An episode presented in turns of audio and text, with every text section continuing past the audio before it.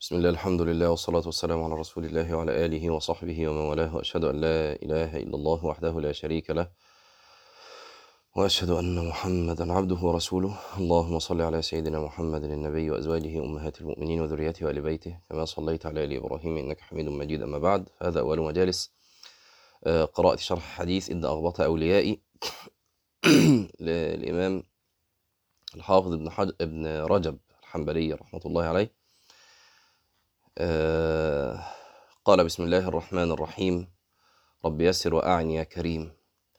الحمد لله رب العالمين، وصلى الله على سيدنا محمد وآله وصحبه وسلم تسليما.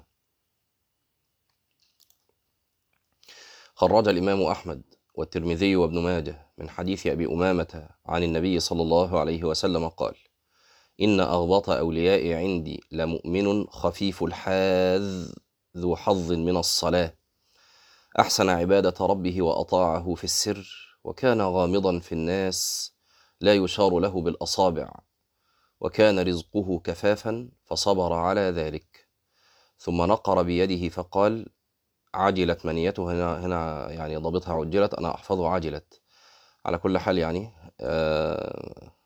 معنى سهل قريب، يعني عجلت منيته، قلت بواكيه، قل تراثه. وقال الترمذي: حديث حسن واللفظ له. ولفظ ابن ماجه: أغبط الناس عندي، والباقي بمعناه، ولم يذكر نقر بيده. قوله صلى الله عليه وسلم: إن أغبط أوليائي عندي، الاغتباط هو الفرح والسرور والابتهاج بالنعمة، سواء كانت على الإنسان أو على غيره، محبة لذلك الغير وتهنئة له بما وصل إليه، وسواء كان المغبط له أعلى منزلة من المغبوط أو مساويا أو دونه.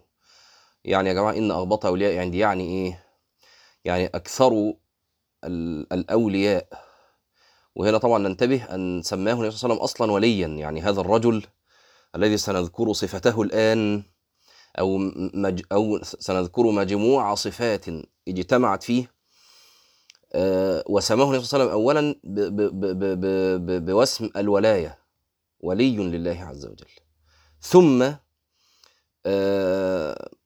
أثبت له شيئا زائد على مجرد الولاية وهو أنه أكثر الأولياء عند النبي صلى الله عليه وسلم غبطة، يعني أكثرهم يفرح له النبي صلى الله عليه وسلم ويسر بحاله ويبتهج بالنعمة التي هو فيها. فكان مهما جدا أن نقف على هذه الصفات لنحرزها، أولا لنفهمها ونحرزها وكذا، ثم لنتلبس بها. طيب، فإن أغبط أولياء عندي، الاغتباط هو الفرح والسرور والابتهاج بالنعمة، سواء كانت على الإنسان أو على غيره، محبة لذلك الغير وتهنئة له بما وصل إليه، وسواء كان المغبط له أعلى منزلة من المغبوط أو مساويا أو دونه. يعني ربما كان المغبط أعلى منزلة، كهذا الحديث النبي صلى الله عليه وسلم يغبط هذا. من أعلى منزلة؟ النبي صلى الله عليه وسلم بلا شك هو الأعلى منزلة من هذا المغبوط، يعني مش لازم يكون هو في نعمة مش عند الغابط، لا، واضحة كده، أو المغبط عفوا، ما هياش عند، يعني مش لازم يكون المغبط أو المغبوط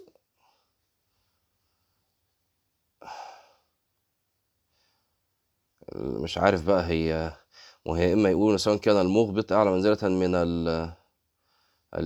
المغبط بقى، يعني لو قلنا إن هو فعل ثلاثي يبقى الغابط والمغبوط، لو رباعي يبقى المغبط والمغبط، إنما مغبط ومغبوط دي مش عارف تيجي إزاي. ماشي. فأما مع علو المنزلة فكما في هذا الحديث، يعني المغبط أو الغابط بقى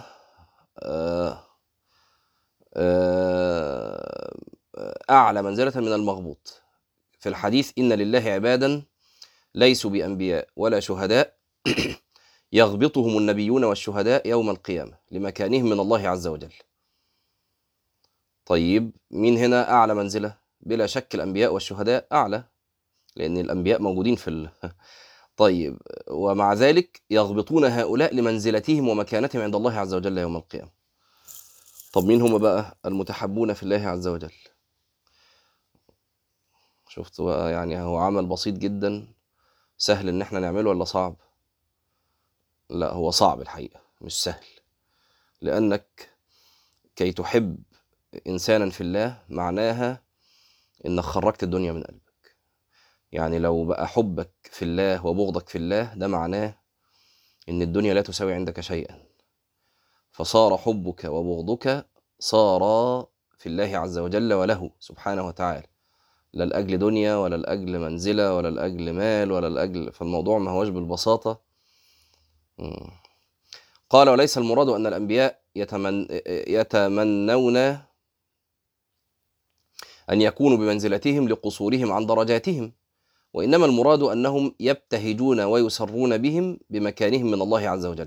يبقى هنا المعنى يا جماعة مش الغبطة اللي الناس كلها ممكن دماغها تروح فيها، اللي هو إن أنا بتمنى أكون في نفس مكانة اللي أنا بغبطه وإن لم أتمنى زوال النعمة عنه، لأن دايما الغبطة بتذكر وإحنا بنفرق بينها وبين الإيه؟ حد يعرف؟ يعني كلمة غبطة دي دايما نسمعها وإحنا بنفرق بينها وبين حاجة تانية، حد يعرف إيه هي؟ حد؟ طب معايا، الحسد. أحسنتم، دايما الغبطة بتذكر وإحنا بنفرق بينها وبين الحسد، فنقول دايما إن الحسد هو تمني زوال النعمة عن المحسود، والغبطة تمني حصول النعمة للغابط وإن لم يتمنى زوالها إيه؟ عن هذا المغبوط. فهمتوا يا جماعة الفرق بين الحسد والغبطة؟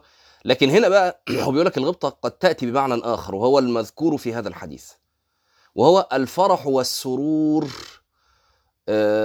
بالنعمة التي المغبوط فيها. ده مش معناه إن الغابط ما هوش في النعمة دي، مش معناه كده، أو ما هوش يتمنى النعمة دي، لا مش معناها كده، مش شرط. خلاص؟ طيب، ومن هنا يعلم أن من فسر الغبطة بتمني مثل نعمة المغبوط من غير زوالها عنه بخلاف الحسد فإنه تمني زوال نعمة المحسود ليس ذلك على إطلاقه، وإنما هي في غبطة الأدنى للأعلى خاصة. خلاص يا جماعة؟ يعني لو واحد أدنى غبط واحد أعلى يبقى هو نفسه يبقى زيه، إنما هنا الأنبياء هم اللي بيغبطوا. النبي صلى الله عليه وسلم يقول إن أغبط أوليائي عندي، يبقى النبي صلى الله عليه وسلم ما وصلش للمكانة دي. مين قال كده؟ وهنشوف دلوقتي إن الحاجات اللي بتتقال دي النبي صلى الله عليه وسلم حصلها أصلا بل كان سيدا فيها عليه الصلاة والسلام. إن أغبط أوليائي عندي يشير صلى الله عليه وسلم إلى أن من كان كذلك فهو من خاصة أوليائه، وأن النبي صلى الله عليه وسلم يسر بمن كان من أمته على هذه الصفة ويفرح به ويهنئه بما حصل له من السعادة، وكذلك جعله النبي صلى الله عليه وسلم من أوليائه. يبقى احنا قلنا هنا ننتبه لمعنيين مش معنى واحد، أنه من الأولياء أولا، ومن كان وليا للرسول فهو ولي لله صلى الله عليه وسلم. يبقى ده أول معنى، أنه أحرز وصف الولاية دي لوحدها منقبة. دعك الآن من كلمة أغبط، من يحرز تلك الصفات يكون قد تحقق بوصف الولاية، ثم هو أغبط الأولياء. وأولياء رسول الله صلى الله عليه وسلم أولياء الله، كما قال تعالى: وما يتولى الله ورسوله والذين آمنوا فإن حزب الله هم الغالبون. وصح عنه صلى الله عليه وسلم أنه قال: إن وليي الله وصالح المؤمنين.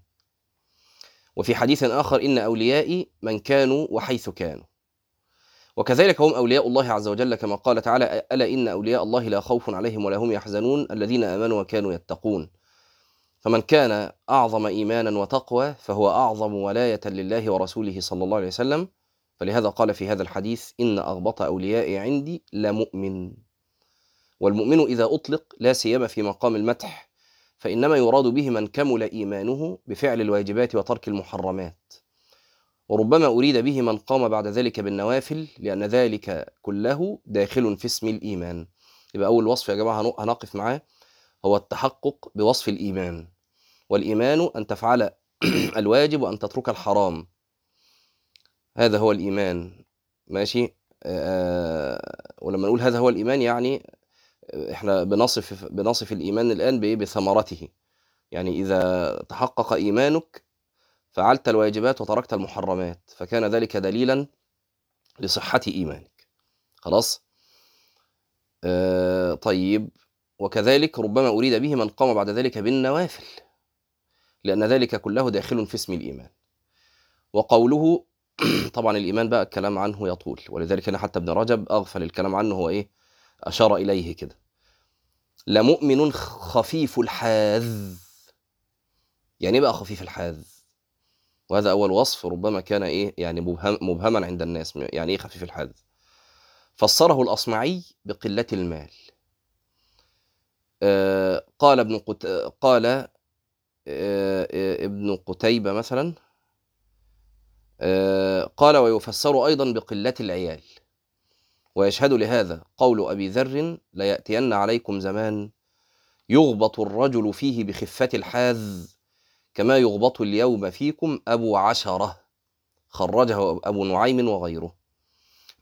تاني يا جماعة، يبقى لمؤمن خفيف الحاذ يعني قليل المال قليل العيال.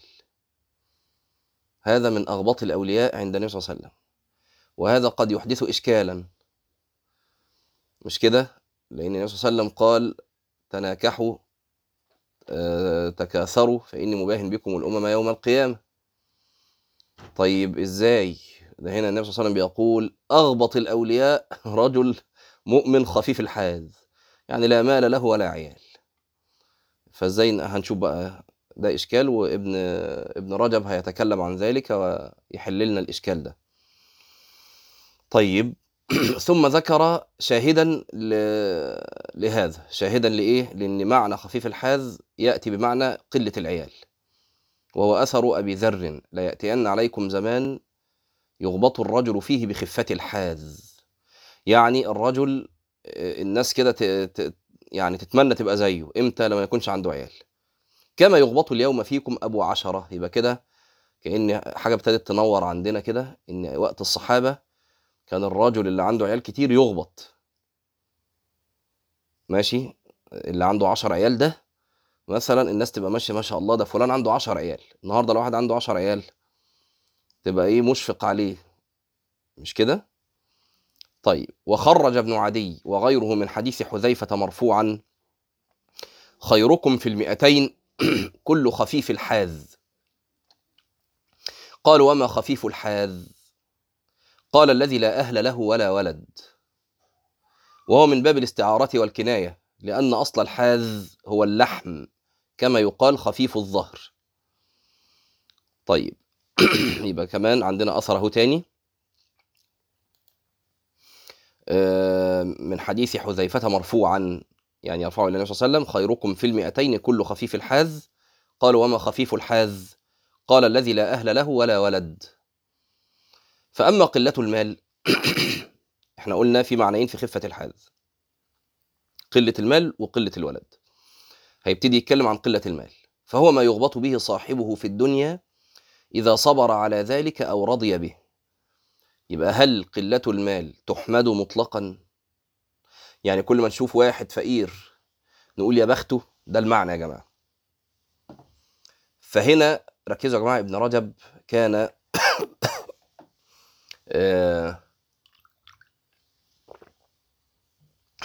كان إماما في الوعظ وفي آفات القلوب، وهنشوف رسائل ابن رجب عليها من البهاء وعجيبة. يعني رسائل ابن رجب رسائل عجيبة الحقيقة ومباركة، رسائل مباركة في هذا الباب. ومع ذلك كان فقيها، كان إماما في الفقه الحنبلي، إمام مش حاجة سهلة كده، لا لا لا، ده يعني اللي بيدرس فقه يعرف يعني ابن رجب ويعني إيه وما وزن قول ابن رجب في الفقه. فلذلك ننتبه لاحترازات ابن رجب، لما يحط لك احتراز ما تعدهوش كده. قال لك أما قلة المال فهو ما يغبط به صاحبه في الدنيا إذا صبر على ذلك أو رضي به. كلمتين ورد غطاهم، بس لازم نقف عليهم ونشرح. يبقى مش كل واحد فقير محمود أو تقول يا بخته، ربما خرج به فقره إلى أن يسخط على الله عز وجل وعلى قدر الله عز وجل. فهل هذا يحمد فقره؟ لا يحمد فقره. انتبه خلاص. من المحمود؟ الفقير الصابر قال لك، أو الراضي، ودول درجتين، واحدة أعلى من التانية. الصبر درجة جميلة، وأعلى من الصبر الرضا، إنه فقير راضي بحاله، مش صابر على صابر. ده يعني هو متضايق لكن صابر. التاني لأ، ده هو يرى فعل الله به أجمل الأفعال، ويرى تصرف الله فيه أحكم التصرف. فكأن هذا الفقير لو جئته وقلت له لو كان الأمر بيدك أنت وكان التقدير تقدير أمورك لك، أي شيء كنت تقدر؟ لقال لك كنت أقدر ما أنا فيه. لو رحت الفقير الراضي ده وقلت له لو الأمر ليك، يعني لو نادى منادى من السماء غدا إن كل واحد أمره في إيده يمشي دنيته زي ما هو عاوز، كنت هتبقى هتعمل دنيتك إزاي؟ الفقير يقول لك كنت هعملها زي كده. ليه؟ لأن الله عز وجل اختار ذلك لي، اختار هذا المقام لي. فكونه اختيار الله عز وجل كان أحسن الاختيار، وكان أجمله، وكان أحكمه سبحانه وتعالى. كل واحد منا يا جماعة لازم يبقى جواه المعنى ده خلاص. حتى وإن ضاقت عليك الأحوال واتحطيت في موقف أو في عدة مواقف الدنيا ملطشة فيك وإنت ملطش فيها، أن ترى ذلك فعل الله بك، فيطمئن قلبك لتقدير ربك سبحانه وتعالى، وتراه أحكم وأجمل وكل شيء. خلاص هو في المقام الأعلى. واضح؟ طيب وده بقى ينبهنا لمسألة بقى، إنه يعني الواحد ما يتمناش إنه يبقى فقير، اتمنى الخير. وما تيجي تدعي ربنا ادعي ربنا بالخير لك في أي حاجة، في أي حاجة. ما تقعدش تدعي ربنا يا رب يعني أحصل المال الفلاني، يا رب نجحني في الصفقة الفلانية، يا رب دخلني الكلية العلانية، يا رب افعل الخير، يا رب افعل الخير بي. خلاص. وأي بقى شيء ربنا سبحانه وتعالى يفعله بك، طالما أنت بتدعي ربنا بهذا الدعاء ومستقيم على عبادة الله عز وجل وكذا، اعرف إنه الخير ليك، وعجبا لأمر المؤمن. خلاص. تاني حاجة يفسر لنا فعل النبي صلى الله عليه وسلم مع ذلك الصحابي اللي جاله بمثل البيضة من ذهب، فالنبي صلى الله عليه وسلم يعرض عنه بوجهه، الثانية الثالثة يروح ماسك ايه البيضة من الذهب دي وايه يقذفه بها صلى الله عليه وسلم، مع ان جاله بيها كصدقة يعني عشان يستخدمها في تجهيز الجيش، مع ان ابو بكر جاله بايه؟ جاله بماله كله فقبله النبي صلى الله عليه وسلم. الله، طب ليه يعني؟ ما هو بكر جالك بالمال كله خدته، واحد تاني جالك بشيء من المال رفضت.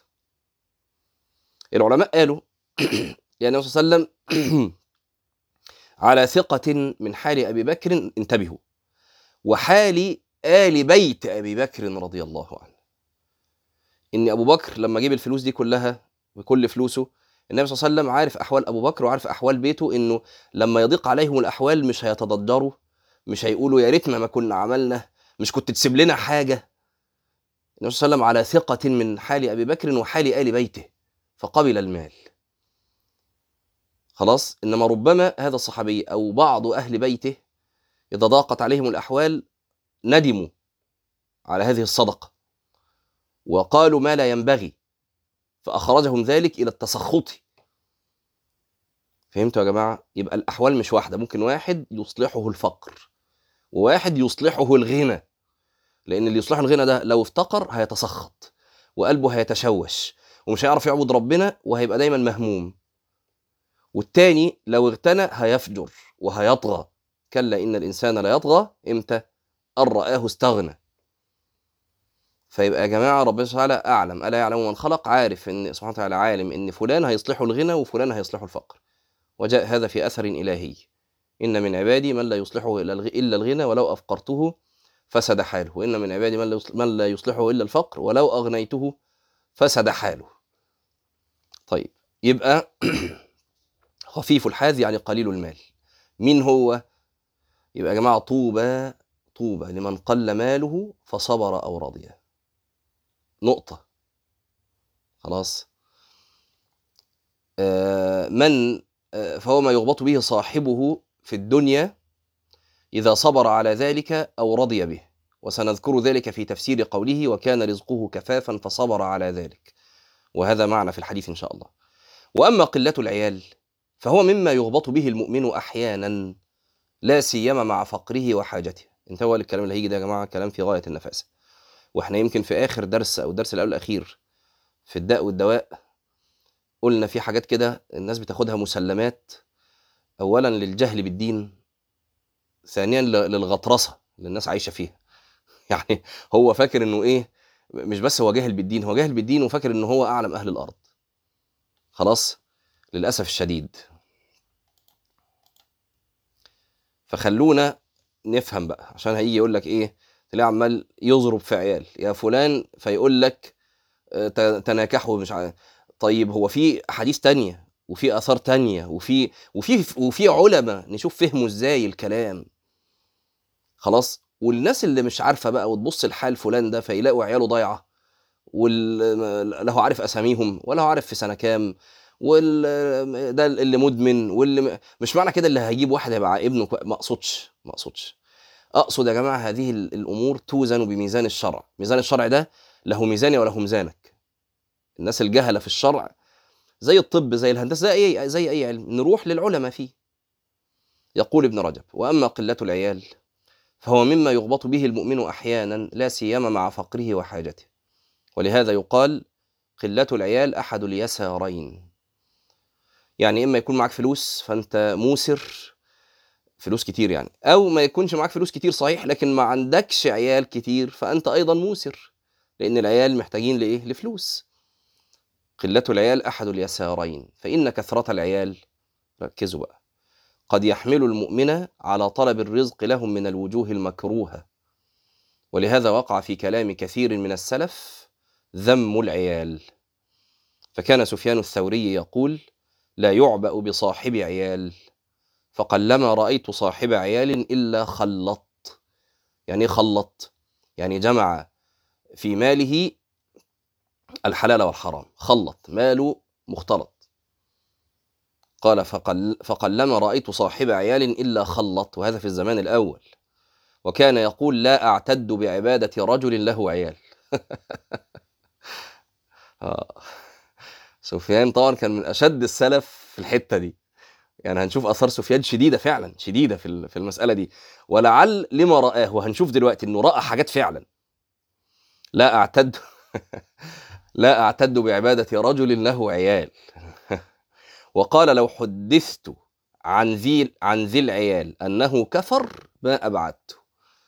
يعني لو واحد جه قال لي كده إيه، واحد عنده عيال ففضل يعمل لغاية ما كفر، يقول ما استغربش، دي معنى ما أبعدته، يعني أصدق عادي إن صاحب العيال ممكن يصل إلى الكفر. وقال صاحب العيال لا يكون ورعا أبدا. ماشي طبعا. خلي بالكم انا برضو اما بقول لكم الناحيه برضو ما نغاليش في الناحيه دي.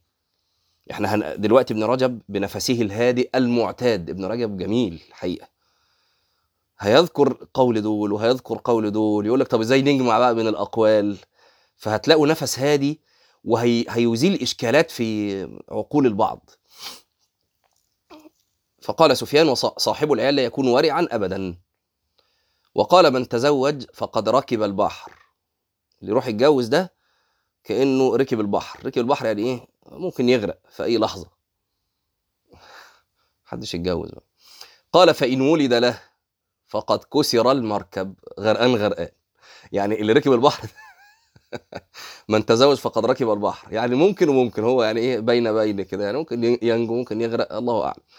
فإن ولد له فقد كسر به، المركب اتكسر فغرقان. وقال كانت لنا هرة لا تؤذينا، فلما ولدت كشفت القدور. شايفين بقى القياس. بيقول كان عندنا قطة ما كانتش بتأذينا، ما كانتش بتعمل حاجة ايه، ما كانتش تسرق الاكل. ما لما ولدت بدأت تسرق عشان تأكل مين؟ لما كانت بطولها ما كانتش بتسرق، كانت لنا هرة لا تؤذينا. فلما ولدت كشفت القدور، بقت تكشف الايه الحلل عشان تسرق الاكل وتروح تأكل عيالها. وعاتب سفيان رجلا من كتاب الأمراء على كتابته معهم. طبعا كانوا على عكسنا دلوقتي، الناس تفرح لما تقرب من السلطان ولا من الرئيس ولا من الوزير، ولا حتى الآن للأسف الشديد بقى بعض الفئات من المتدينين يفرحون بذلك ويرون هذا نصرا وفتحا. ولا حول ولا قوة إلا بالله. وعكست المفاهيم، هؤلاء يبتعد عنه ويفر منهم. وفي الزمان الأول كان العلماء والزهاد والورعون يفرون منهم على ما كانوا عليه من الديانة والصيانة. مش العلماء، لا، على ما كان عليه هؤلاء الولاة. يعني ولاة الزمان الأول كانوا أكثر تدينا وأكثر تحريا للحلال بلا شك، ومع ذلك كان العلماء يفروا منهم ويخافوا من القرب. المهم، فسفيان رحمه الله عاتب يوما كاتبا من كتاب الأمراء، يعني أنت إزاي بتشتغل مع الأمير وكده. وقال له سفيان كلما، وكأن هذا الكاتب يعني عد عليه أمراء كتير، ما كانش كاتب الأمير واحد. فقال سفيان كلما دعي بأمير ممن كتبت له، يعني يوم القيامة، دعيت أنت معه، فسئلت عما جرى على يدك فأنت أسوأهم حالا. يعني كل أمير يقف يتحاسب تدعى معه، تعالى كتبت له ايه كذا وكذا وكذا، ليه وليه كتبت دي، ما انت عارف انها فيها ظلم، ما انت شاكك ان مش... ويمشي الامير ويجي يؤتى بالامير التاني يوم القيامه فتدعى معه ما انت كاتب لكذا امير. فسئلت عما جرى على يدك فانت اسوأهم حالا. فقال له الرجل فكيف اصنع بعيالي. اهو الشاهد بقى. سفيان طبعا هو جاي في الحته الغلط، الرجل جاي لمين؟ لسفيان. سفيان اصلا اللي عنده مشكله بقى في الحته دي. فقال كيف أصنع بعيالي، أكلهم منين، أكل العيال منين؟ فقال سفيان اسمعوا هذا يقول إذا عصى الله رزق عياله، وإذا أطاع الله ضيع عياله أو ضيع عياله. تمشي كده وكده. انظروا إلى هذا أو اسمعوا هذا يقول إذا عصى الله رزق عياله، وإذا أطاع الله ضيع عياله. هو ده ظنه بالله بقى، يعني هذا ظن سوء بالله عز وجل. يعني أنت لو أطعت ربنا ضيعك وضيع عيالك. ثم قال سفيان لا تقتدوا بصاحب عيال. يبقى ما إيه، تسمعوش بقى الدرس ده عشان أنا عندي عيال لا تقتدوا بصاحب عيال فما كان عذر من عوتب إلا أن قال عيالي. وقال يؤمر بالرجل إلى النار يوم القيامة فيقال هذا عياله أكلوا حسناته. ولما ولي شريك قضاء الكوفة هجره سفيان وقال أي رجل أفسدوه. فقال شريك لو كان لسفيان بنات أفسدوه أكثر مما أفسدوني. يبقى شريك لي ولي القضاء عنده بنات. ومما يستدل على فضل قلة العيال بقوله تعالى فإن خفتم ألا تعدلوا فواحدة أو ما ملكت أيمانكم ذلك أدنى ألا تعولوا، على تفسير من فسره بكثرة العيال. ذلك أدنى ألا تعولوا يعني ألا تكثر عيالكم، ولكن الجمهور على تفسيره بالجور والحيف، فإن ملك اليمين قد تكثر به الأولاد أكثر من الزوجات الأربع فإنه لا ينحصر في عدد. طيب كده بقى ده قولا واحدا عند السلف؟ لا، هيبتدي يقول لك الإمام أحمد كان ينكر على من كره كثرة الأزواج والعيال. ده بقى نبتدي فيه بكرة إن شاء الله.